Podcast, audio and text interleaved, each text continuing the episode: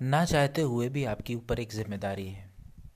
वो रिस्पॉन्सिबिलिटी है कि आप ख़ुद को मोटिवेट करते रहें और इंस्पायर करते रहें। क्योंकि जब आप एक उम्र में आ जाते हैं जहाँ पे 18 साल के ऊपर हो जाते हैं तो धीरे धीरे पेरेंट्स आपसे बेसिक बातें पे बात करना बंद कर देते हैं। लेकिन जब बेसिक बातों पे बात बंद हो जाती है तो शायद चीज़ें उतनी मोटिवेशन की नहीं रहती। हम फिर एक्सटर्नल मोटिवेशन ढूँढने लगते हैं किसी काम को करने का। तो अब हमारी ज़िम्मेदारी ख़ुद की हो जाती है कि हम उन चीज़ों को ढूंढें जिससे आप इंस्पायर होते हो। मिसाल के तौर पे आपको कुछ नहीं करना, हो सकता है सिर्फ़ दो मिनट का या तीन मिनट का कोई एक बेहतरीन मोटिवेशनल आर्टिकल पढ़ लें, कोई बायोग्राफी की किताब किसी एक महीने में पढ़ लें, या कुछ वीडियोस को देख लें, सुन लें।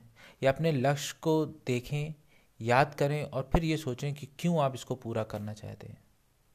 याद रखिएगा, अपने आप को इंस्पायर करने की मोटिवेट करने की ज़िम्मेदारी सिर्फ़ आपकी है। और जब आप अपने आप को मोटिवेट करेंगे, यकीनन आप अपने लक्ष्य पर बहुत अच्छे से काम करेंगे। आज के लिए इतना ही, बहुत जल्द आपसे फिर मुलाकात होगी।